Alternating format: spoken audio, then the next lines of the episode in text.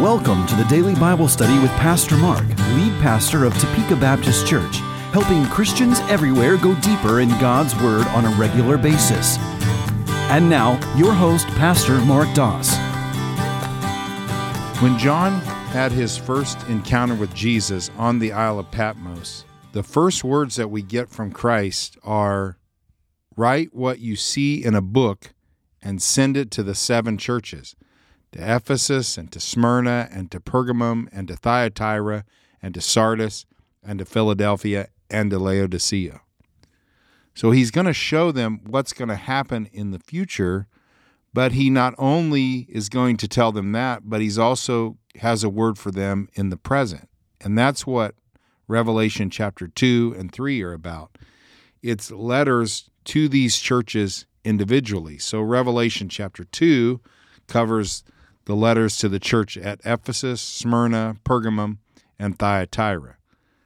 So these are individual body, local bodies of believers in those towns. They're not mythical churches. These are actual churches with people in them.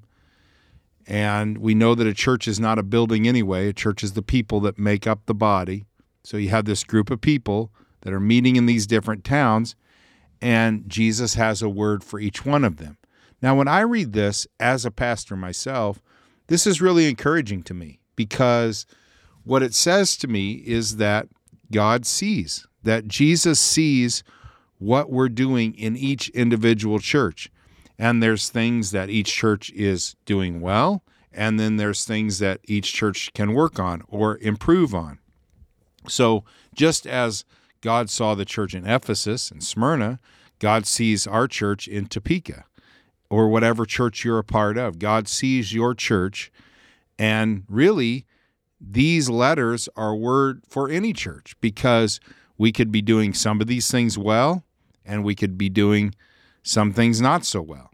And so we can learn from what Jesus said to these churches because it gives us a little indication about what Jesus expects from each local church and what Jesus is looking for in each local church. For example, the church at Ephesus is a church that did a lot of things well. They stood for the truth, but they had lost their first love. And so Jesus calls them to repent. Smyrna, we don't really see them doing anything wrong, but we know that they are poor, they're suffering. Jesus puts a little statement in there. He says, even though you're you have poverty or you're you're a poor church, but you are rich.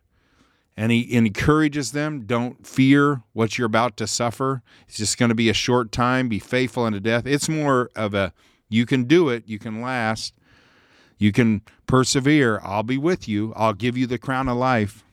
Pergamum, this was a church who who there was good things and bad things. And one of their mistakes was is they were a little loose when it came to false doctrine. They were too tolerant of false doctrine. And then Thyatira was a church that was doing some things well. You know, he says about them that I know your works, your love, your faith, and your service, and your patient endurance, and that your latter works exceed the first. But I have this against you. And their mistake was is they were too tolerant of sin in the church. So each church did something well, but had some areas of improvement. And what I find encouraging about this is that God sees, that Jesus sees what we're doing, that we matter to Him, our, our works matter to Him, what we're doing for Him or what we're not doing matters, and He cares about us enough to give us these scriptures to tell us this is what I want in the church. I want your church to be a church that's filled with people who love me and serve out of a heart of love, not just out of a heart of duty. I want you to know if you're suffering that I'm going to be with you and it's just going to be a short time. It'll be worth it in the end. That we should not just allow any doctrine to be taught in the church, that we should put our foot down and say, this is not acceptable doctrine here. And that when it comes to sin, we should not look the other way, that we should care about one another. And if we see someone going down a path of sin, we should warn them about the direction that they're headed. So God loves the church, And God loves you that are a part of the church. And He sees what you're going through, He's sympathetic to what you're going through, and He wants to help you in whatever you're dealing with. So take comfort in that today, knowing that we do not have an impersonal God who doesn't care about our situation, but very much cares about us and is actively working in our life. Lord, we thank you that you see all and that you know all, and we're grateful that you see us and know us. Help us, Lord, to be open to correction and open to repent and change where needed. Help us to keep doing what is right and good, and help us in all things to please you. We love you and thank you for your goodness to us. Help us to live for you today. We pray in your name, Jesus. Amen. Have a great Monday, everybody. Talk to you tomorrow.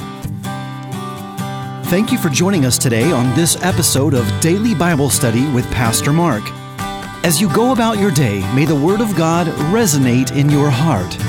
If you like what you've heard today and want to hear full sermons from Pastor Mark, join us online at topekabaptist.org